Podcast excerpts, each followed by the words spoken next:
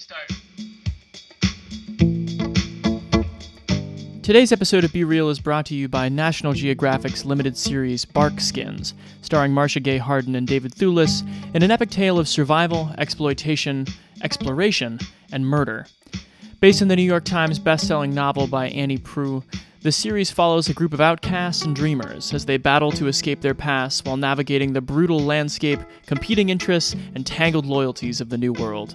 Hailed as engrossing by Vanity Fair and visually stunning by TV Insider, Barkskins airs Monday nights at 9, 8 central on National Geographic and is for your consideration in all categories, including Outstanding Limited Series. For more information, visit www.natgeotv.com slash FYC.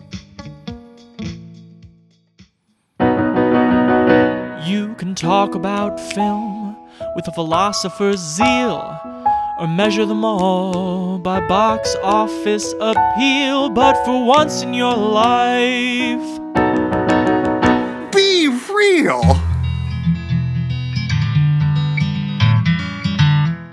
welcome one and all to a movie reviewing, reappraising, genre hopping podcast on the Playlist Podcast Network. This is Be Real. My name is Chance Solem-Pfeifer. And I'm Noah Ballard. We are here today to talk about the films of the late Lynn Shelton. The film director, writer, and actor passed suddenly on May 15th at the tragic age of 54, but she was a luminary in the world of American independent filmmaking with eight feature films, a host of interesting television that I think we're going to discuss on the sides today. So we'll get into four or five of her movies, but before Noah and I start, I want to tell you that also on the Playlist Podcast Network here, there are wonderful programs like The Fourth Wall, The Discourse, The Deep Focus Podcast, Indie Beats. So please find the Playlist Podcast Network wherever you subscribe to your shows. Leave us a comment and a nice rating if you would, and thanks for listening. Noah, my friend, let me open the floor to you. How best to remember Lynn Shelton? Well, I mean, that's a huge responsibility. Um, yeah, I don't know. I think you hit the nail on the head saying that most listeners probably know her from doing incredible work on like interesting network and streaming television, uh, not including but not limited to Glow, AP Bio, Love, Fresh Off the Boats, two of Marc Maron's specials, uh, Santa Clarita Diet, Shameless, Mindy Project, New Girl, all this kinds of stuff. And then between that, she also made a series of about six independent movies that were at the forefront of the mumblecore film movement of the late 2000s and early 2010s. I think if you know who Lynn Shelton is by name, it's because of her movies. If you don't know who she is, it's far more likely you've encountered her through those shows. Yeah, she's the kind of director you would see over and over again, you know, at least if you're like me and stream television like crazy during these times. It's like, oh, she is on these she's on Little Fires here. I know oh, when I went back and watched New Girl, like she did all these episodes. It's like her mm-hmm. name is very much there and working with top people. So she's a Seattle film figure. That's where she begins her filmmaking career in the mid aughts with uh, movies like We Go Way Back, My Effortless Brilliance, Hump Day. We're going to talk about a couple of those. Um, but she had a lot of those she wrote as well. She acts very interestingly in a couple of these, but she spent her 20s in New York. She was involved in in theater. I think the thing I really admire most about her career is the it's not that I admire her lack of formal training. It's that I admire the aspirational spirit of pick up a camera, write your script, write your friends, like listen to people in your hometown and, and write about their stories. I think as someone myself who like became engaged with art worlds through scenes in college towns and mid-sized American cities, I think it's so cool to see somebody like really have a locale about them and there is this inherent connection to like indie rock in the Pacific Northwest too, in this kind of boom time of the late aughts at the same time as Sundance is still going full speed. I think she brings about those associations in a really um, pure and aspirational way. For sure. Yeah, I was reminded a lot too of Seattle is sort of explored the same way that Portland is explored in the Kelly Reichardt movies that we did a couple weeks back. Um, very interesting too that these ones aren't so maybe obsessed with like the natural world and how it's being corrupted but if anything it's more of the opposite of that. It's the it's the natural world that's like creeping through in a pleasant way in the buildup that exists in the pacific northwest. It so maybe it's, it's save sort of, the city dwellers. Right exactly. And so it's and that's and also her movies i would say all end on a positive note if that note maybe is a little forced sometimes in the way that like Kelly Reichardt is not that interested in giving like a Hollywood ending to her movies. Yes. I think Lynn Shelton is a sentimental writer and filmmaker and Kelly Reichardt is quite the opposite. No, I think that's totally fair, but I think you could be duped with the sort of indie spirit of all these movies that it's going to be like some weird fuck all ending. Sure. And maybe makes her work seem a little less approachable. But if anything, I think these all end sort of I mean to quote her own to use her own movie title in a touchy-feely kind of way. Mhm. Mhm. Um so I wanted to recommend a few before we jump in. We're going to talk about We Go Way Back Hump Day, Your Sister's Sister, Laggies, and Sword of Trust on today's show. But I just wanted to recommend if you want kind of a deeper picture of how Lynn Shelton interacted with the film and TV and creative worlds, uh, Jason Bailey, who regularly contributes a uh, new releases column to the playlist for Vulture, went and interviewed people like uh, Michaela Watkins, Alison Brie, Kaitlyn Dever. Um, just with an all-out kind of remembrance there's some great stories in there that i would recommend. And then the remembrance of her in the stranger um, is so heartfelt. It really feels like a, a city that kind of had its guiding light ripped away. Like it as a film scene i, I just i feel for them so much. Uh, do we want to talk about Maron at the top at all?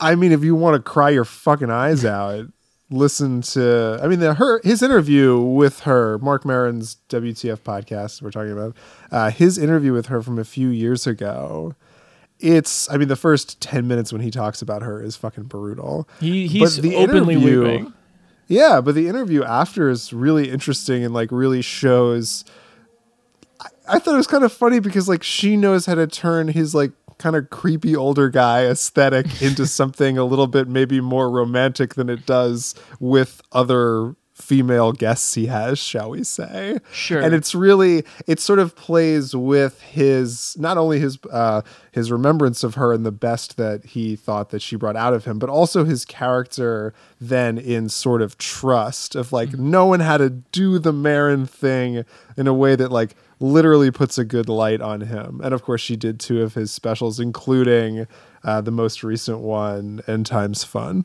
Right, right. So we're going to begin in 2006 with her first film, We Go Way Back.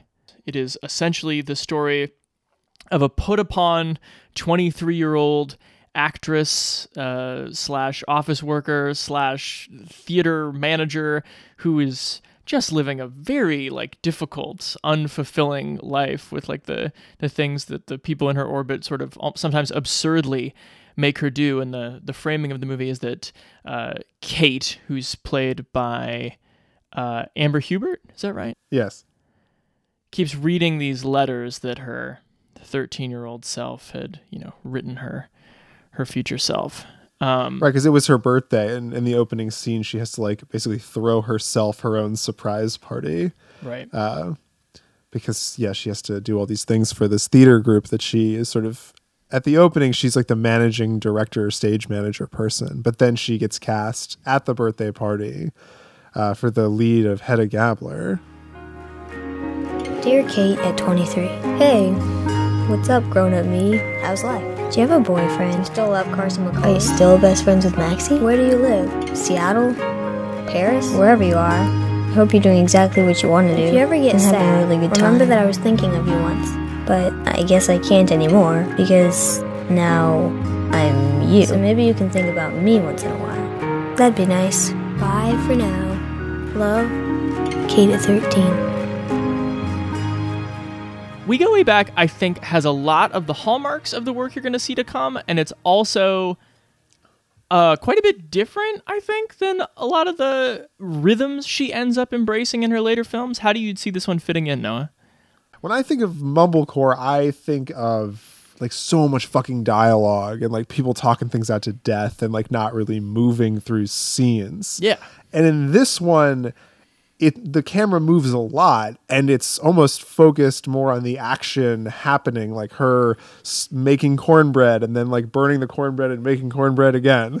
Like it's focused on her hands moving through that scene like the eggs being cracked and like whereas the camera will be glued to like uh, Mark Duplass in the next movie. Like this one it doesn't quite focus on her maybe as much as it focuses on the world she's moving through Yes, and sometimes her rather like subjective perception of the world she's moving through. I mean, especially when you get into the scenes in the theater, the stage lighting has that way of like making very clear like she is alone and in a borderline surrealist way we're going to see the divides between Kate and the people that allegedly care about her. And then of course you have this idea of the this 13-year-old self coming back to haunt her, almost introducing a kind of magical realism that is completely absent from the movies to follow. Yes. And I mean, not to spoil anything, but there's almost sort of this like magical realist, uh, like sexual adventure she goes on that then like kind of lands pretty sturdily in sexual trauma. Yeah, I would say so. So basically the movie the movie sets up several times that like men are constantly being like, "Hey, are you all right?" and her being like, "I guess," and them being like, "Well, let's have sex." Yeah. And at the like third time this happens uh it's like a little bit more forceful than it had been previously which looked consensual. And that sort of causes a fracture in her personality where her like 12 year old self who had just been sort of reading letters is presented literally that other characters can see her as well I also think it just contributes to a, a movie that is much more difficult than a lot of the other ones we're going to talk about today, especially For sure. because you you already cited the the lack of uh, moving through a film with dialogue as your fuel. Um, you you don't get a lot of Kate as a present realist human because she just doesn't have the words. Yeah, that's the interesting because there's a weird wall between you and Kate, and you almost like don't really get to know her until like halfway through the movie when the camera does start like pointing itself at her. Yeah. Because a lot of it's like the other people around her, and like the weirdo directors and uh, her co-stars and all those fucking potatoes. Right. And there are a lot of like good visual gags in this that like make you want to almost think it's a workplace comedy. Like I think this movie has as much in common with Office Space as it does with like indie you know, entrees into this kind of cinema. Yeah, the Like the Joe Swanberg school of just pick up a camera and shoot a bunch of people in a room. Yeah. Yeah, I think the setups, frankly, are just much more involved. Um, Right. But that being said, I mean, this one is, as you cited earlier, like her sort of teaching herself, Lynn Shelton, how to make a movie. And I think that that is very apparent here. You know, it's sort of lo fi in its camera work. Um, you know, the there's no one really recognizable on screen, which helps a lot of these other movies out. It does. Uh, I really wanted this movie to hit that like don't think twice moment where and I think all the other movies do, but this one like never really brings all these people in the world together in that sort of communal hangout way. Right. That I think ultimately becomes Lynn Shelton's strength, both as a television director and as a movie director. It's like she's so good at like getting hang, like in a place where it's not only good banter, but it does something unexpected and definitely changes from when she calls action to when she calls cut. Like she'll end up having these great moments where you think it's a comedy during one shot, and by the end of that shot, it's like a drama now. that is the amazing alchemy of her work at its best. And I think this one is maybe a little bit afraid of being funny, but it has funny things like the potato obsession of the Right. director and of this movie visually is so funny. I think the Office Space comparison is sort of the movie at its best of the like, you know, here's this re- regional or local theater director who's like, you know, so self-involved that he's finally ready to conquer Ibsen and casts this young woman who's way too young for the Hedda Gabler part. Um, but in other movies has just been like lying dead on st- or other plays has just been lying dead on stage. Um and then he's like you need to do it all in norwegian. Everyone else will do it in english because that will increase the alienation that's true to the text. And then halfway through the movie when he decides like i don't think it's working this thing where you learned Well, after he does it once, and it's clear that he has not run this by any of the producers of this production. That's I mean, really funny I get his thinking. Like Fiddler on the uh, Fiddler on the Roof in Yiddish uh, before the shutdown was very successful, but yeah, the Hedda Gabler o- only one character doing Norwegian, so much so that the other actors can't pick up their cues, uh, is so funny though. And like how they're doing potatoes, and then there's that visual gag where he like holds the like rutabaga and the carrot, and he's like, maybe this'll, maybe this little tweak will Right. fix it. And it's like, that's not the problem, dude. You're like, you're not getting the play. So when the comedy of the movie uses Kate as a type, where the joke is like, is she really going to be put upon more by these jokesters? That's funny, but considering the takeaway of the movie is this young woman's trauma and never really getting to know her as a Well, she doesn't get her revenge. No, right, which is she I thought for sure she was going to make it back into the city at the end. Yeah. It's so interesting. Like everybody kind of gets their like their due in maybe like too pleasant a way in a lot of these movies, but this one is so far away from that I think as to be I mean, it just smacks of like student filmmaking where it's like they have to get fucking they have to get fucking murdered or kill themselves at the end, just like Hedda Gabler. like that's what this movie kind of feels like. Right. Is that like not only including Hedda Gabler, but also including her plight. Sure. So I don't actually really want to rag on this movie much more. It's her very first, and we have far better For movies. sure. I have far better movies to get to. So why don't we tell people how we rate films on Be Real, and we'll come back real quick and say our piece. On Be Real, we rate movies in two categories a good or bad for technical quality, and a good or bad for watchability. So, what are the four possible ratings? I don't care! Good, good movies are both well made and highly entertaining. The Fugitive, Parasite, Rear Window, or The Hunt for Red October. Once more, we play our dangerous game. Good bad movies are often impressive technically, but also tough sits. Historical melodramas like The Mission, horror movies too scary or gross to rewatch, or self serious musicals like Yentl. Papa, can you hear me? Conversely, bad, good movies are highly flawed but still gratifying. Nonsensical hangouts like Hot Tub Time Machine or ludicrously fun action fare like Twister or Stargate. Give my regards to King Tut, asshole. Bad, bad movies are neither well made nor entertaining. Examples we've covered unfortunately include Garden State, Fifty Shades of Grey, and Attack of the Clones. I'm deeply sorry, Master. Got all that?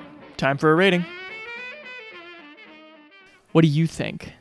I think this movie's good, bad. You can see a lot of good habits forming that will make better movies. Um, and I, I, it makes sense that people got excited about her after seeing this as her first effort. So, got to start somewhere. Indeed, I am in agreement with that 100%. So why don't we go to 2009 and her breakout film Hump Day? The pitch for this movie is easy, which I think is part of what makes it so good. It's what if two straight best friends tried to make a porn with each other for as art to get into a Seattle based a, a festival. The Hump Fest is the thing that the Alt Weekly The Stranger puts on. Um, yeah. So your two friends are Mark Duplass and Joshua Leonard. Uh, I love how this movie plays with archetypes. Um, you really think it's like gonna be a You, Me and Dupree type situation. Which is- always, I always expect it to be a You, Me and Dupree type situation in every movie. in every movie and every every just moment of my life. Yeah, every time we hop on a FaceTime, it, there's a hint of you, me, and Dupree. We have That's to a- do a lockdown. Is it going to be like you, me, and Dupree? This is a reference that people still like, right? Um, oh boy.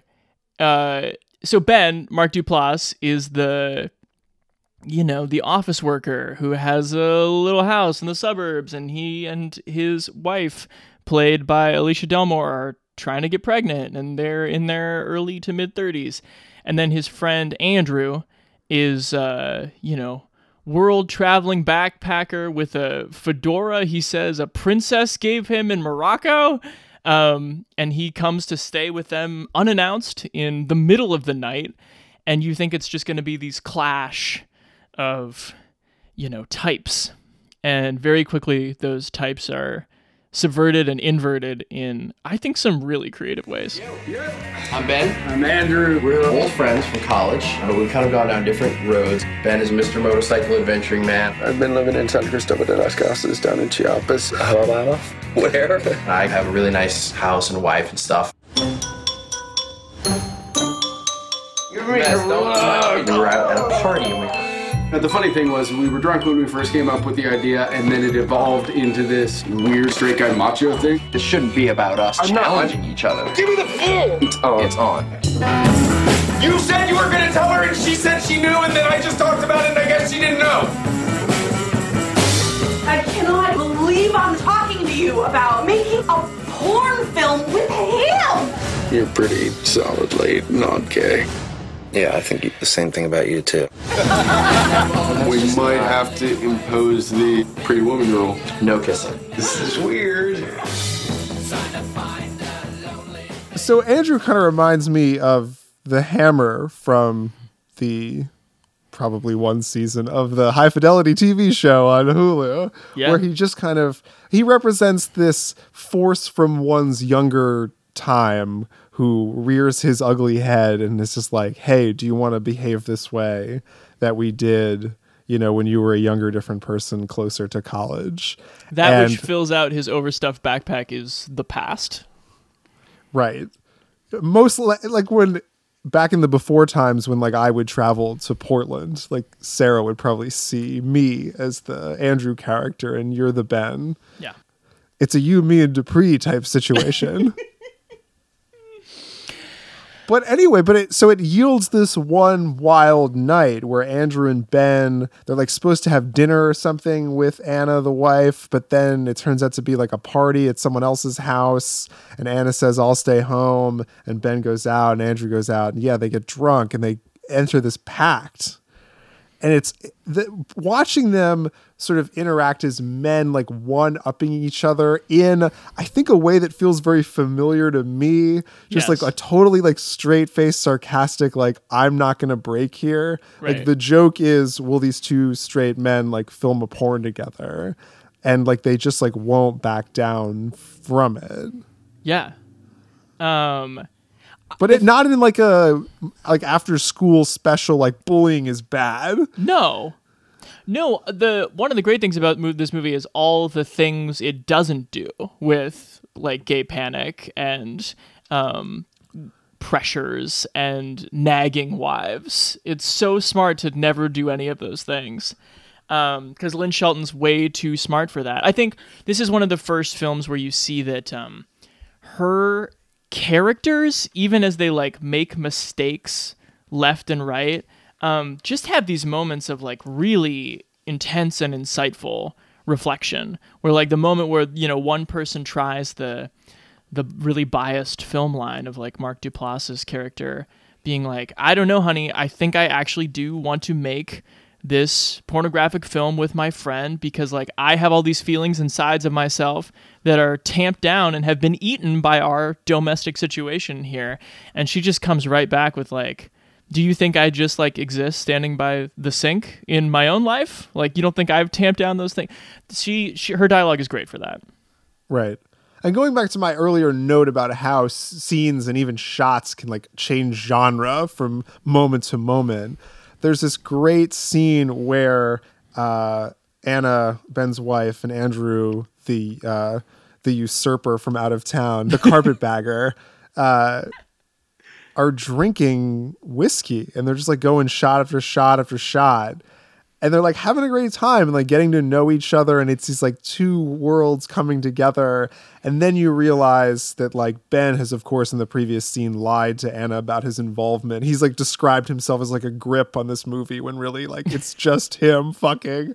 Uh, and so Andrew's just like, it's so great that you're so cool about Ben like doing this movie. And she's like, oh, I'm like not like that much of a square. And like the it's it's sitcom to see like how many lines they'll go until the truth of what they're actually talking about is revealed.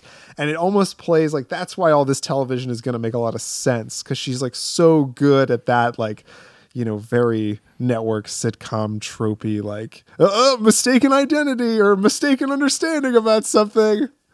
Let's see how long we can play this game of tennis. I agree, but the higher level thing about a movie like this is it makes you simultaneously like use those two sides of your brain. Like the whole lead up to the thing you know what's going to happen is funny, but the minute the switch is flipped, and I think there's actually I I think I agree with you that scene's the best one in the movie.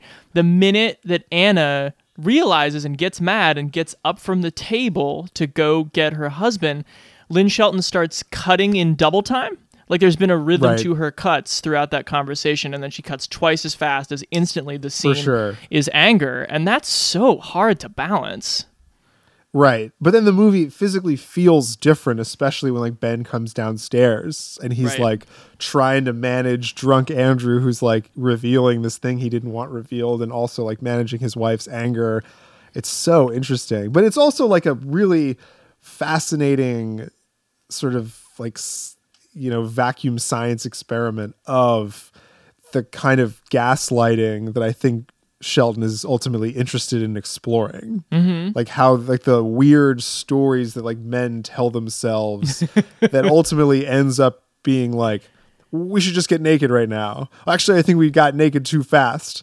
We we just have to have our like our bodies take over. Right. You know, like these weird like what are you talking about? And I think that starts to when that crack starts to reveal itself, especially in the scene where it's revealed what's happening. Uh it becomes a much stranger and more maybe interesting movie. thing that comes up in a lot of these movies actually because i think it actually is like a theme of adult life as you again leave that college space and get toward middle aged is some of the most exciting and fraught and open times that you ever have are like seeing friends that you haven't seen in forever. And that feeling of like are we is it going to be the same? Or like are we going to you know how do we get to that deeper level that like we used to be at? And i think that Right. this movie is such a ridiculous like literalization of that impulse you have of like how do i make the most of this experience like with my friend? Like how do we like really like touch souls and these two guys are like Yeah. well we could fuck on camera and not back down from that yeah. Well, I mean, I, that was the situation with that we were presented with, Chance, but we opted to do a podcast instead. that's true Yeah. I think it's so interesting that this movie is funny and brave enough to say, on one hand, like, guys, we don't have to live by this, like, these bullshit domestic tropes that the American culture preaches that we live by. But then also, like, maybe we're not as extreme as being able to like bend our sexuality at will and maybe like the life that actually does make us happy is something more domestic than maybe as younger people we thought was acceptable Yes, and that we should like just keep talking because like the moment where to say the goofy phrase I just used, the moment where the two best friends who haven't seen each other in forever do touch souls is not when they try to make the porn. It's when they have the conversation about like I had these feelings about this video store clerk, or I don't think I'm the person that I think I am. Like they get to, they have that moment in the unexpected way, in the same way as they actually do make a compelling, awkward piece of pornography of like, what if two straight guys tried to make a gay porn? Because like you do watch that film and it's very funny. yeah i think this movie is a good good Yeah. I mean, the, just the order we're in kind of uh, makes me jump the gun here, but I think this is the best of the five. They're my favorite anyway. Um, Interesting. Watching these movies at their best, there is this giant sweeping comedic premise that will carry the 90 minutes, but then the scenes themselves turn on drama and just observed vocal details of life. Like I just love it when like Andrew shows up and he says like I you know, I love what you're doing here Ben with your house and your wife. Like I just respect the fuck out of that. And there's like there's something about like having an interaction with someone where somebody like exaggerates their enthusiasm for you in such a way that like you know you can't top it and it's actually scary to like how much they've just expressed for you so you're kind of like Yeah. oh yeah right right back at you man and those are the kind of conversational truths that make for Yeah. the best mumblecore Yeah, no, good mumblecore to me sounds like a conversation that like I've had with you. definitely Uh, and I do feel like we've definitely had that conversation where I'm just like, dude, your apartment's so great. Like your life is awesome. Like I'm so happy for you. And you're like, what are you doing here? what time is it? what time is it smoke outside But this one, like the others, it's an interesting sort of like when your buddies in town unexpectedly kind of premise movies. I mean, the the pornographic film aside, that I really kind of dig about it because it's just something that I personally look forward to. The same way, did you say that Hump Day was good? Good. yes The same way that your sister's sister, the next movie we'll talk about from 2011, uh, is just like a movie about somebody going to a lake house for a weekend, which Mhm. is just like something that I absolutely go nuts for. Love going to like a house by water for a few days to like work through some things. Yeah, you made the uh, very accurate observation on text last night or this morning that most of these are movies about people who just need to take a week off from life to reassess. Yeah. And often they do, especially in your sister's sister. So this one's like her if she had like a big breakout within mainstream movie making. It was probably this one because it like got a big deal out of Sundance and it like had Emily Blunt in it. Uh Mike Birbiglia is in it. Duplass is back. Um Rosemarie DeWitt.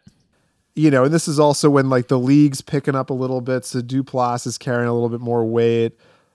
This is a movie that opens with like a one year anniversary remembrance of Mark Duplass's character's dead brother.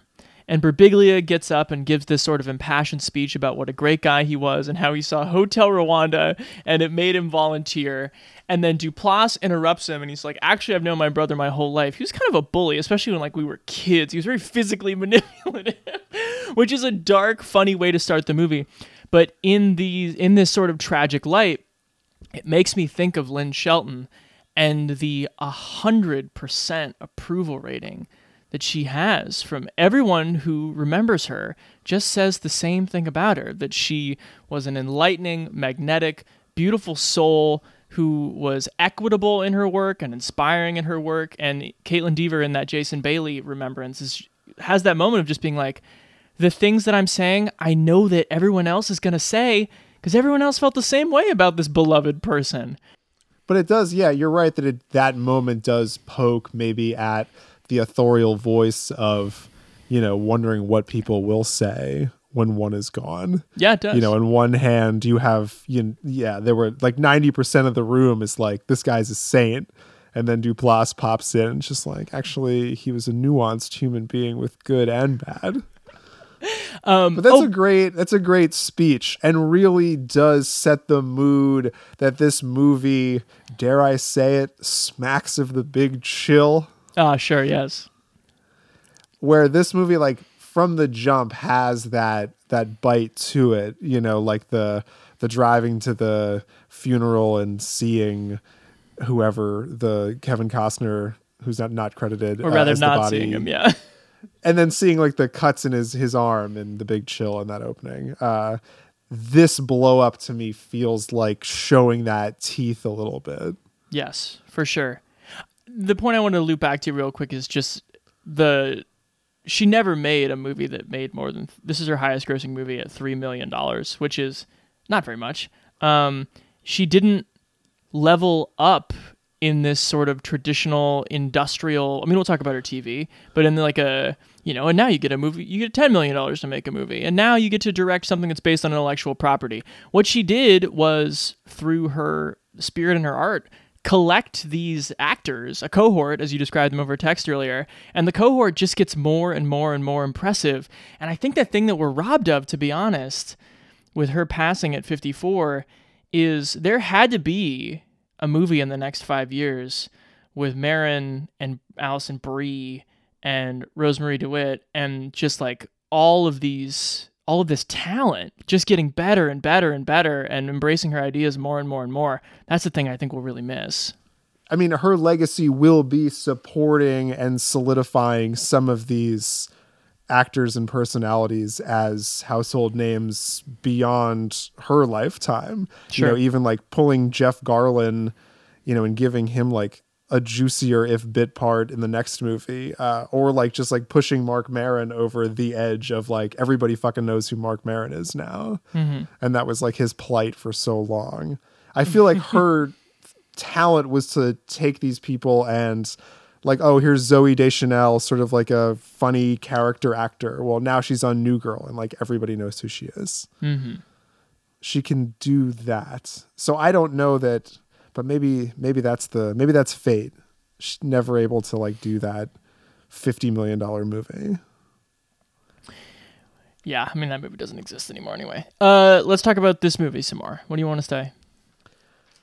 So yeah, after this blow up at this uh, year after Remembrance for his dead brother, Jack, the Mark Duplass character, is encouraged by Emily Blunt's Iris to go to her uncle's uh, compound on the San Juan Islands.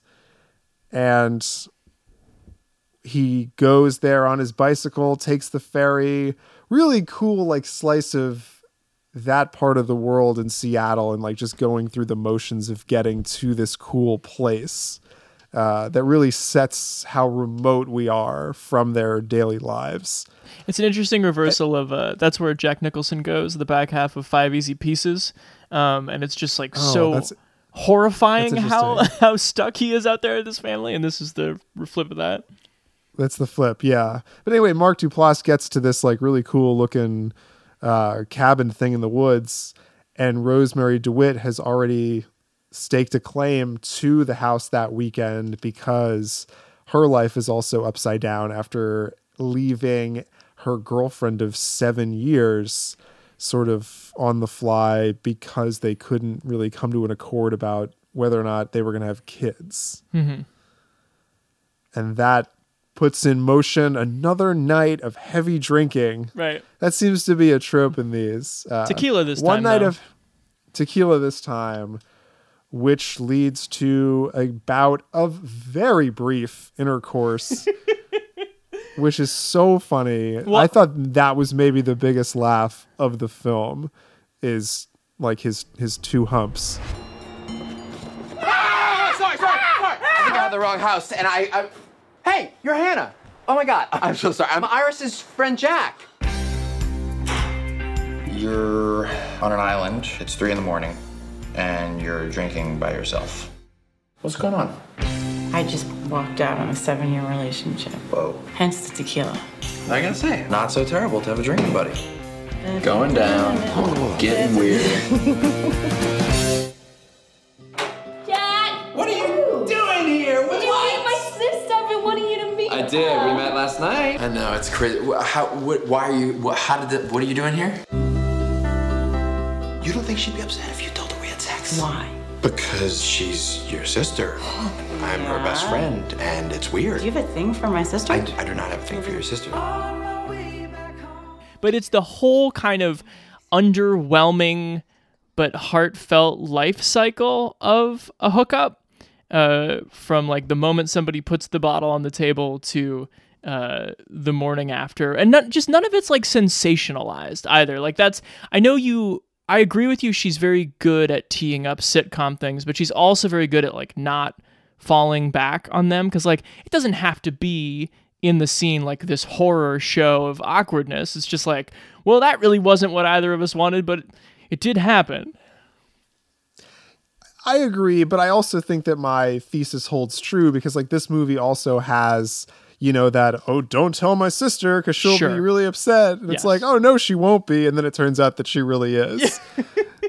You know? And then of course this movie shifts from like sitcom to hour long drama uh when if i can spoil this movie at all it turns out that Rosemarie DeWitt's character sort of instigated the sex between them because she was trying to get pregnant Right. which is kind of a weird turn that like i don't know that this movie quite sticks what do you think Uh, I don't think the.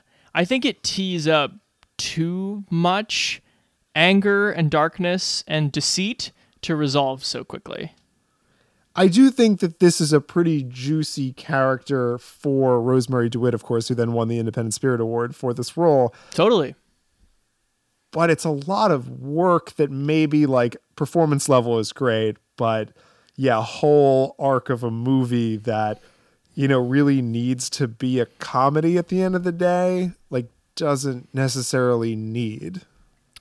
I am with you, and the thing is, I don't think Duplass can stand up to it. Um, I No. really had been. I'd also been thinking about Joe Swanberg quite a bit because of there's some overlap and these uh, the actors that would appear in Shelton's films and Swanberg's films, and also just they share they share a style. Um, but uh, if I can draw some arbitrary lines, I'm a Jake Johnson guy, not a Mark Duplass guy.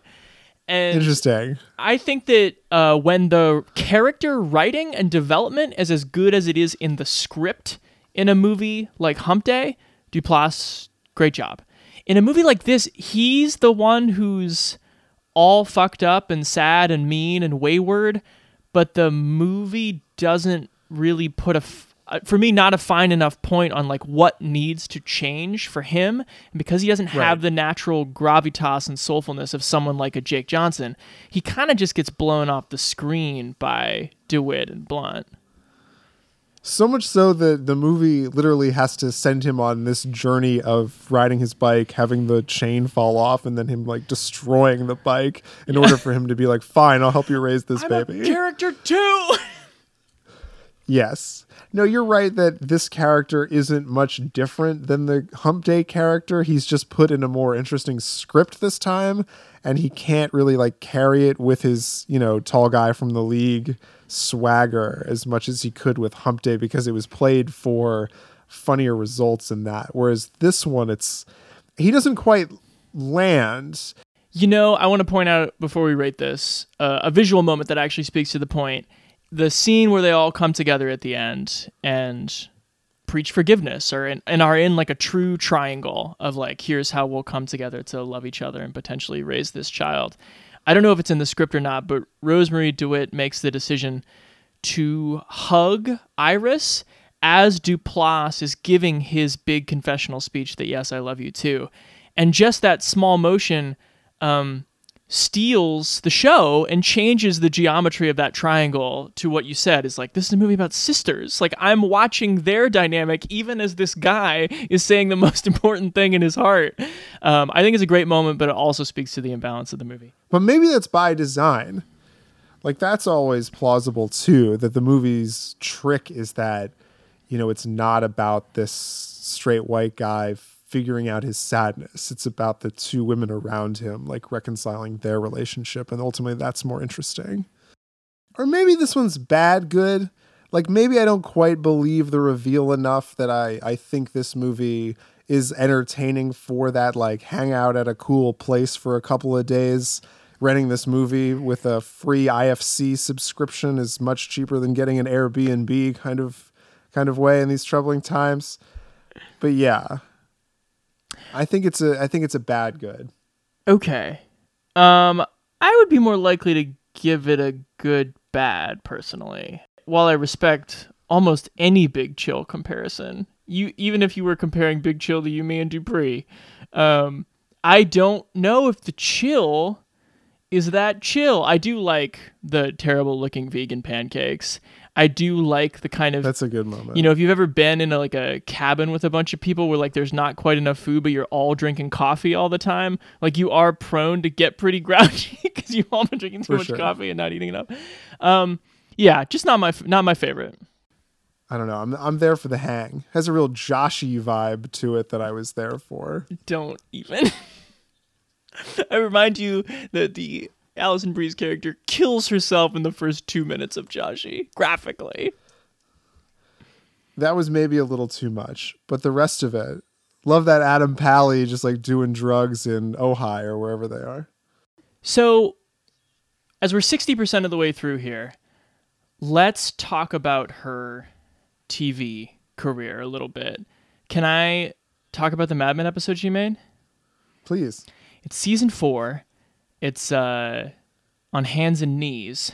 It's a really good episode, as every Mad Men episode is in season four, five, and six. There, that show is just incredible to rewatch. Um, but it's also very Lynn Shelton. This is the episode. Tell me if you remember this. It's the episode where Lane Pryce's dad comes to New York. Father, come with me. I'd like you to meet someone. Properly this time. Tony Charles, this is my father, Robert Pryce. How do you do? Pleasure to meet you again.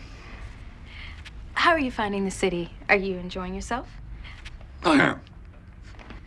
Very well then. What do you say we all head to dinner and get acquainted? As delightful as that sounds, I'm afraid I'm traveling tomorrow. I'm terribly sorry. Oh. Oh, that's too bad. But please, go on ahead. I don't want to ruin your evening. and Lane Pryce is the the Jared Harris character who's sort of like the the money man of the firm. And he kind of like he's had this in the previous season he's had this like night out with Don where he got acquainted and you know got into sort of like the New York swinging New York scene. Um and then he like tries to introduce his old mean dad to like um this uh, bunny tail cocktail waitress uh, who's a black woman who he's been dating. And don is just like very uncomfortable with the whole thing. And it's the discomfort played for both like laughs and jitters is very lynn shelton. And also it's a great she also has this way of all these movies are people deciding too quickly that they're going to change their lives dramatically and then getting sort of regurgitated back to where they were, hopefully having learned something. And that is definitely what happens to to poor old Lane in that great episode. That's interesting. You want to talk a little New Girl? Oh, I love New Girl, as you know. Well, maybe like the earlier seasons. Sure. Um, there's a couple interesting ones that she directed, including the one that kind of scratches at Universal Healthcare when Nick gets injured playing football and like doesn't have insurance and like can't afford to go to the ER, um, which is a funny one. And then one of my favorite episodes is when Nick starts writing the Pepperwood novels. This like character who's like a so she directed that one as well. um, cool. I just can't connect with them, and I don't know why. Look, Jess, you can't teach people how to write. Not true. And I say that as a writer. Also not A writing class is for somebody who doesn't think lyrically in terms of po- like poetic words that just are strung. You said you had a breakthrough. So I have this student whose name is Edgar, and he was not getting it. And then today he turned in this amazing story. Nick, actually, you should read this. Writers don't read. We write. Jessica Day calls it a must read. And look at that font. What is this amateur hour? At least use Palatino. yeah they're just like seminal moments in that in that show um also like that show casual you ever watch that on hulu it's Uh-huh. not like great but it's Pretty good. it has adult themes Michaela Watkins is in it, and she is so Michaela fucking Watkins is good in it. Um, a couple Glow episodes I wanted to shout out. She's directed some of the best episodes of Glow. One of the great kind of social comedy episodes of the show where Bash uh, is out of money and has all the the Glow wrestlers go to this um, anti-drug charity that his Nancy Reagan-esque mom is throwing, and they play these ridiculous parts. And then she just has straight up directed one of the most single memorable moments of the show where Debbie, the Betty Gilpin character, gets all coked up and fucks up Alison Brie's leg, which I think is one of the top moments of the show. So good shit. So, shall we go to 2014's Laggies? so with the success of your sister's sister, or at least the critical success, this one feels like a Hollywood movie. Mm-hmm. You know, it has establishing shots of Seattle's Space Needle. It, you know, it has the whole cast of mostly people you either know or have seen before. Uh, it feels like it has like five or ten million dollars to play with. I really don't know if it's that much, but considering the budget of your sister's sister was 125,000, it might be 2 million and that's how you get the gloss on it. It's also a really early uh, A24 movie. Sure. So yeah, she's interacting with, you know, what will become like the indie studio of the decade. Maybe Neon. Sorry, Neon. I don't want to I don't want to shut you down, but Box Office Mojo says five million. Okay, there you go. So your boy got it right on the head. I'm sorry, my boy. This movie's funny because in a world where like I've seen Lady Bird and Booksmart, it's almost like this movie's like a rehash of some of those things and then that kind of like Jason Reitman what does it mean being an adult, young adult thing kind of fused together. But I maybe this is just predicting that because it kind of came before it. Want to stay for dinner? Is it make your own pizza night? Sure, great idea. Honey, I don't want to see you throw away your education. You have an advanced degree. I've waited to do this for so long. No, no. Whoa, get up, get up. Just a second. I need to lay low for a week. My dad's running some lame divorcee mixer, so he'll be late. Dad, you're supposed to knock. Wow, high school students are looking rougher and rougher these days. Who are you? It's kind of hard to explain. Hey, did you hear the one about the grown woman who started hanging out with a bunch of pubescent kids? No, what? No, I'd never heard of it before either.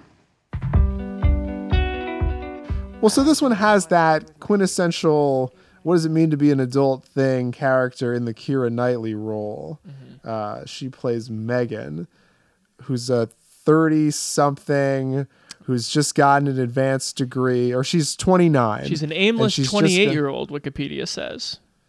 Oh, well, if it says it on Wikipedia.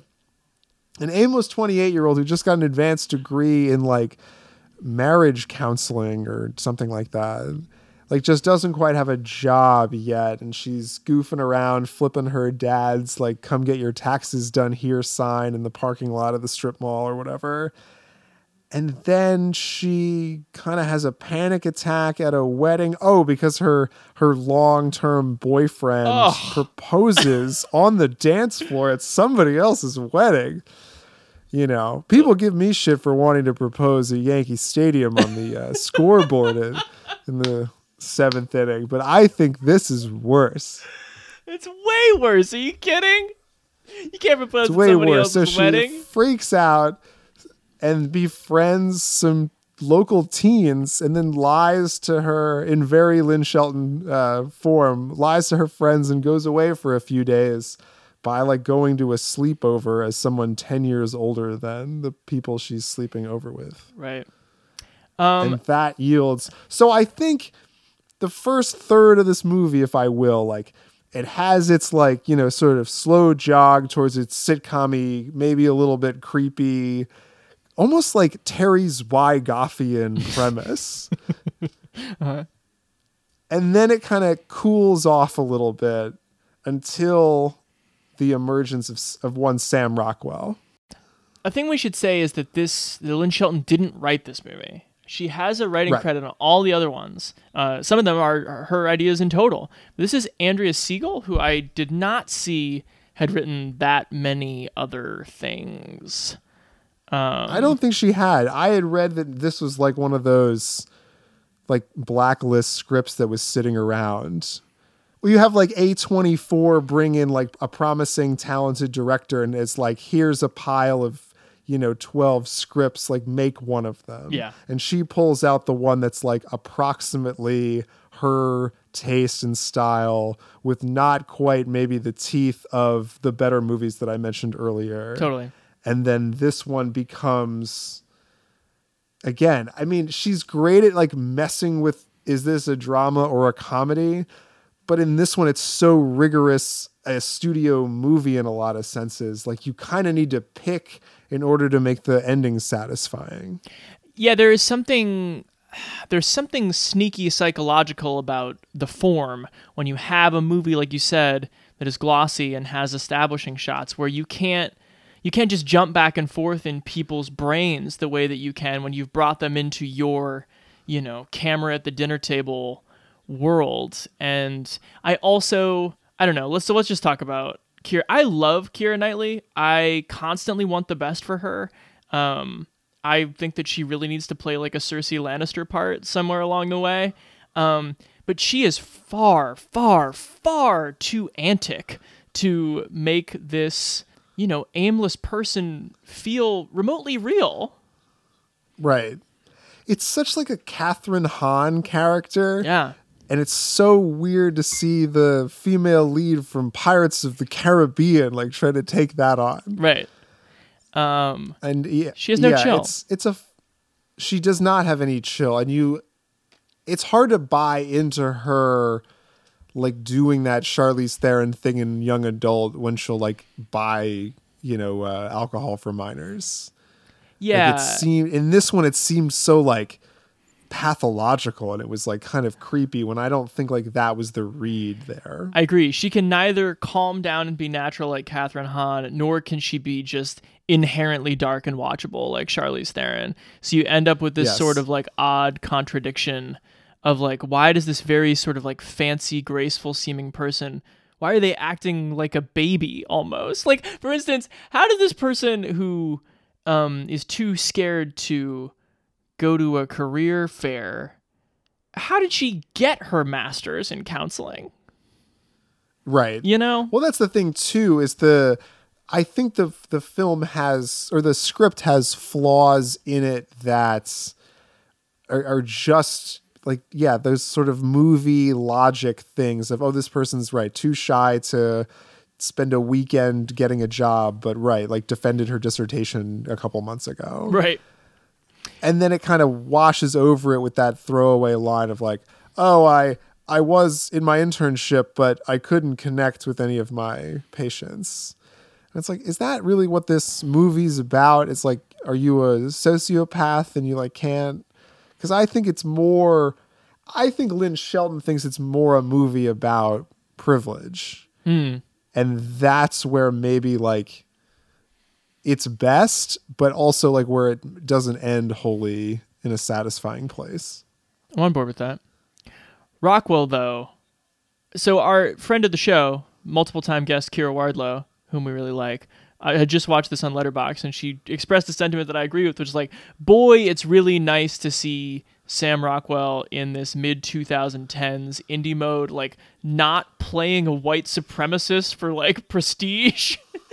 and it is nice just to see him like with that goofy attitude and all that hair and being like really like smart but like also super dumb for laughs um he's got that great moment where Keira Knightley's like oh do you, i'm gonna tell you the lawyer joke that everyone knows. What do you call 5000 lawyers at the bottom of the ocean? He's like yeah yeah yeah a good start. What do you call the one about the woman who starts hanging out with teenagers for no reason? Uh, there is no joke about that. What is wrong with you?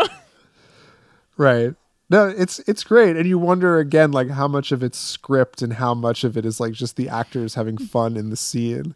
Um, and he's definitely having fun there. Yeah, it is great to see him in a just like a goofy little dad role. Yeah. he brings a certain like gravitas to it that I think steadies the movie to a place where it's surprising to me that this movie like wasn't. I mean, other than being a little boring, you'd think it would be more watched.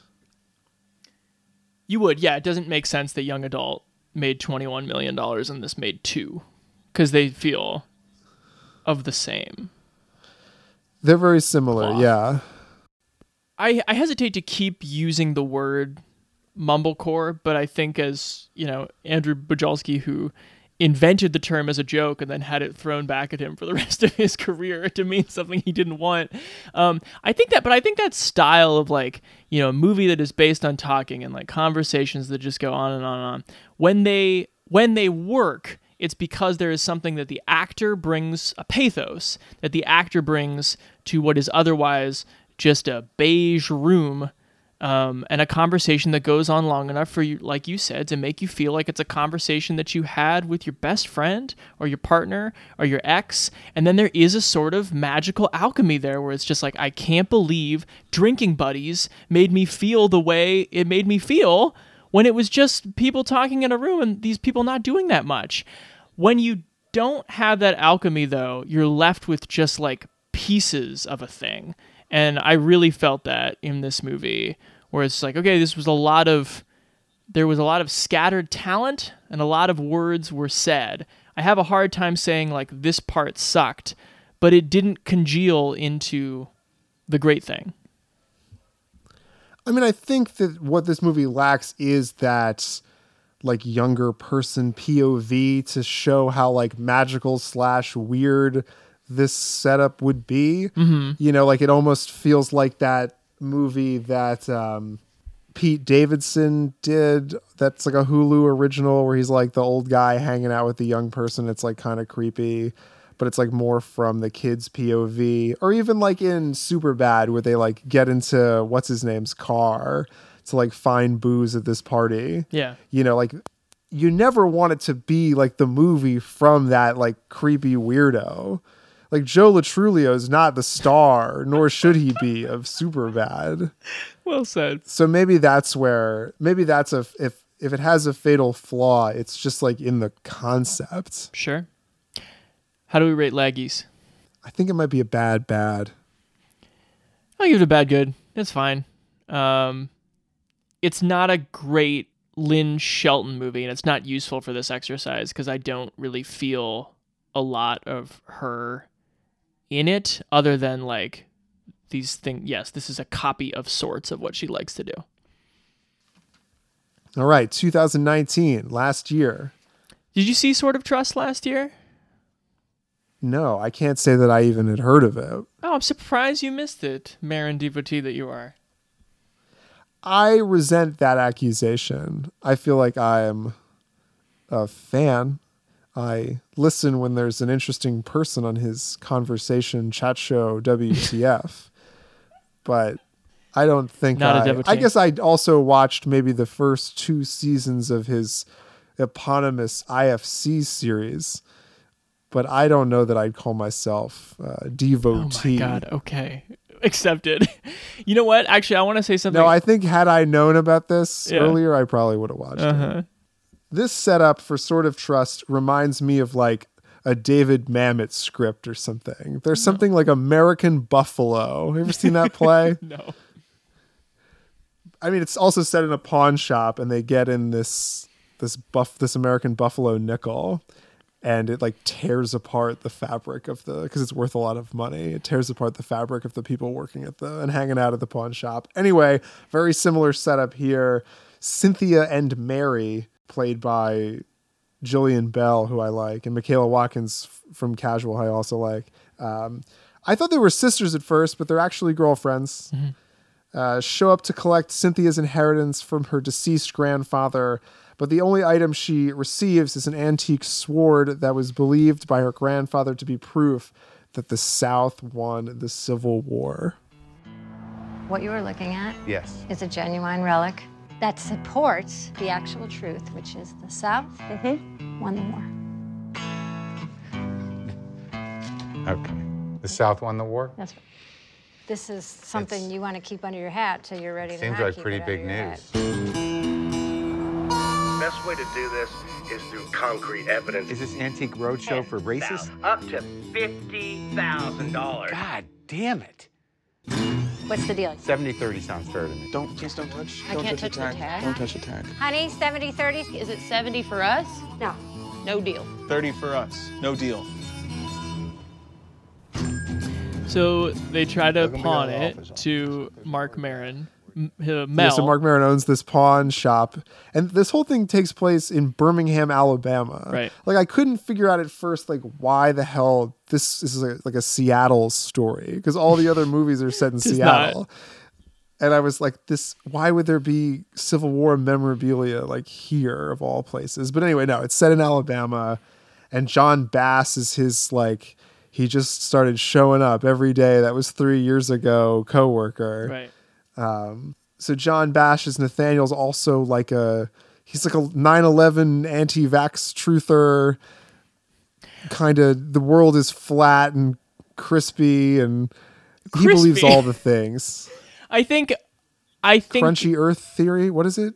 Hollow Earth. Hollow Earth theory, yeah. Um Yeah, I think with one major exception, he's like watching them for entertainment, which is also kind of scary commentary that like there's just like, you know, airheaded people are like, I'll see what this person has to say about the earth being in the hollow, and then all of a sudden you're QAnon. Um so I have some quibbles, but in general, this goes back to the thing that I really like about Hump Day. So this is a script that she co-authored with Mike O'Brien, uh, writer for SNL, writer for Seth Meyers, and it has that big kind of kooky comedy premise that will drive the movie forward, and th- but then you're allowed to have really intimate, interesting give and take moments between the actors inside of it. Um, which I guess I found out this week is my favorite kind of Lynn Shelton movie. Interesting. This movie has some internal, like some interesting internal politics too, because it definitely does run up to the, you know, like people who believe in conspiracy theories and like people who believe that the South actually like these are actual things that, you know, I, it's all new to me, folks, but apparently people in this country actually believe. Well, that's the Uh, funny thing about this movie is like they they throw some out about like these uh, you know Confederate loving truthers who were like, and Abraham Lincoln had Marfan syndrome, and I was like, that's so funny, that's so ridiculous. What a good like cherry on top. And then I was like, oh shit, do I need to look up whether that's an actual theory? I'm sure it is. I don't have the heart to look some of I these don't things either. I couldn't Google it.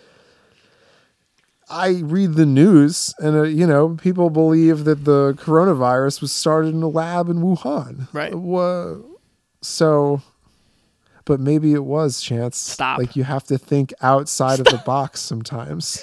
Well, that's why I love that. So it's Mike O'Brien in the opening video where he's just, um, you know, railing against people, telling them to please be free thinkers. You can't just like accept stuff just because people tell it to you. And then he goes, "So, hollow Earth theory is the Earth hollow? Yes, it is." so we're gonna talk a lot about Marc Maron, I assume. But well, my- that's the interesting thing about this movie is I think it ties or it asks some interesting questions about um, their relationship because clearly this character is based on Marc Maron's life. He was born in New Mexico and then moved to New York City. Uh, where he then got involved with his first wife and got into heavy drugs. Mhm. He did not then move to Birmingham, Alabama. He moved to Los Angeles and interviewed the Uh, president. And interviewed the president on his highly popular chit chat show. What WTF? What the f? um, but it also brings together, yeah, these two creative and romantic partners, and to I mean, it was like we were talking about in the opening, like give this person his best light. And almost like when he's because lynn shelton's actually in this movie. I mean she's an extra in some of the other ones. But in this one she plays the role of the drug addict girlfriend who's like still trying to get it together after marc maron's character's been sober for 15 years or whatever. And feeling the whether or not he's responsible for this person like really is the crux of his emotional arc which to me like pulls back that you know what is the movie and what is real life because it seems to say a lot about you know committing to a relationship and bringing this person like to where you are by opening up My biggest takeaway when I saw this movie last year is that I wish that Lynn Shelton acted more. I think she is phenomenal in the five minutes of screen time that she has here. She hits upon. she's very good She hits upon this. I don't know if it's just because of the openness of her as a human being, but of this person who the script and Marc Maron's reaction lets you know right away has like lied a lot and left a lot of hurt on people, but really is there needing something this time for real. And to do that convincingly and in such a way that it makes you question Mel's answer is very hard to do. And then she's not in the rest of the movie, but you think about her the whole time. You do. She looms large. I mean, there's the course the the shot of her uh, uh, just outside the laundromat. Right. So you sort of like see her in the world. But yeah, she's no she's like they don't reconnect at all. Uh, but there's that very touching scene where he gets her car fixed at the end. Indeed. My question, Chance, is this a crime movie? Um, it kind of has that crime movie setup though, where they like meet the guy who takes them to the kingpin. I'm just not into that shit. That's like asking if Pineapple Express is a crime movie, and I just like yes. I'm no, I'm not into it. It's too it's too much of a joke. It's all just like references to other like you know outs- outsized cultural references. Like I think it's funny, but I don't buy its crime movie bona fides. Uh, that's a conversation for another time. Okay. Crime Movie Bonafides, a spin-off podcast on the Playlist Podcast Network. Crime movie colon.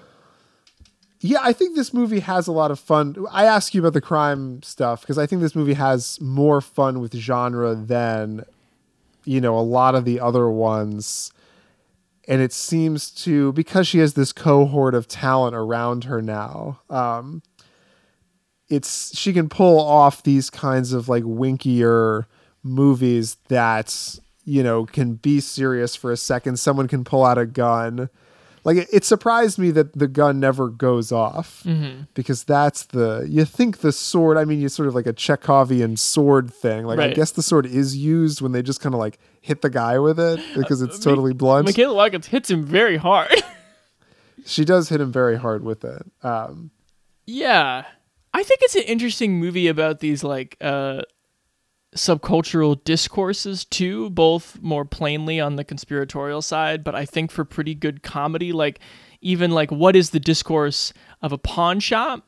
And when the Jillian Bell character like makes up that expression where she you know, she's looking at this um this cream pitcher that's shaped like a cat and she like storms back in and she's like, Is this cat pitcher true to tag? And they're all like, What?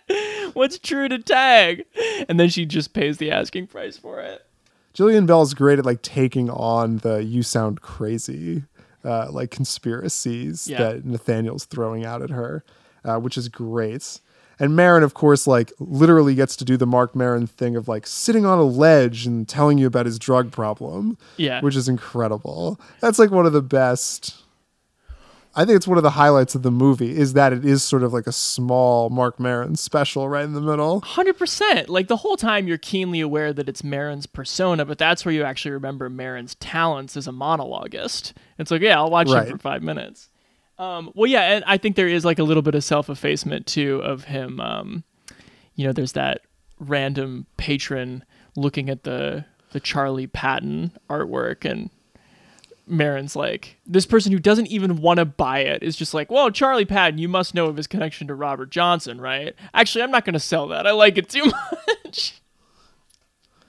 Yeah, it's very it's very high fidelity. There, yeah, there's definitely like a version of Maron too that like ends up in this spot, like not selling Charlie Patton paintings to people who don't want them. Also, super good Maron comedy bit is uh, where the two rednecks hold him at screwdriver point. One of whom is, did you see Whitmer Thomas had an HBO special called The Golden One? No. incredible. He's a he's an Alabama guy. Um, but yeah, where they've like been asking like, you seem sort of East Coast. and they like talk about all the states on the East Coast, and then they actually like get him at a screwdriver point, and of course they say like, "You fucking Jew," and Maron goes, "Yeah, I knew that's what you meant by East Coast." It's pretty good. Yeah, I like this movie. If I have quibbles, it is the uh, moments where the comedy, and I don't know if this is just Mike O'Brien's contribution. It feels like almost like sketchy sometimes to the point where it's like I don't know why we're cutting back to Jillian Bell and Jon Bass like talking about flat Earth in the middle of like what should be like a revealing confessional or maybe even action set piece. For but- sure. I think Jon Bass in general is like the comedic relief element is just too obvious. Interesting. It's funny because I mean it's it's an interesting character of being like totally sympathetic and a little bit like pitiful, but then it his his opinions and his like beliefs in these these conspiracies is like so overwhelming that it's like hard not to be horrified and kind of hate him a little at the end. So he really does straddle that line in a funny way. I don't know that it adds a whole lot of tension to the the movie as you describe, but yeah. I think this is my second favorite of all the movies we watched. Me too. What was your first? Sister Sister? I think Sister Sister was my favorite. Yeah. And what an interesting body of work, too. Indeed. I really appreciate the unpretentious normalcy of these movies at the same time as I appreciate how they experiment. And uh, rest in peace, Lynn Shelton. Listeners, we shall talk to you next week. We're coming back with a Val Kilmer show. So watch your favorite Val. I'm sure we'll uh, I'm sure we'll talk about it. No, I'll see you soon. Can't wait, buddy. Always good to see your face. There, Seattle. I love you. This is the story of your red right ankle and how it came to meet your leg.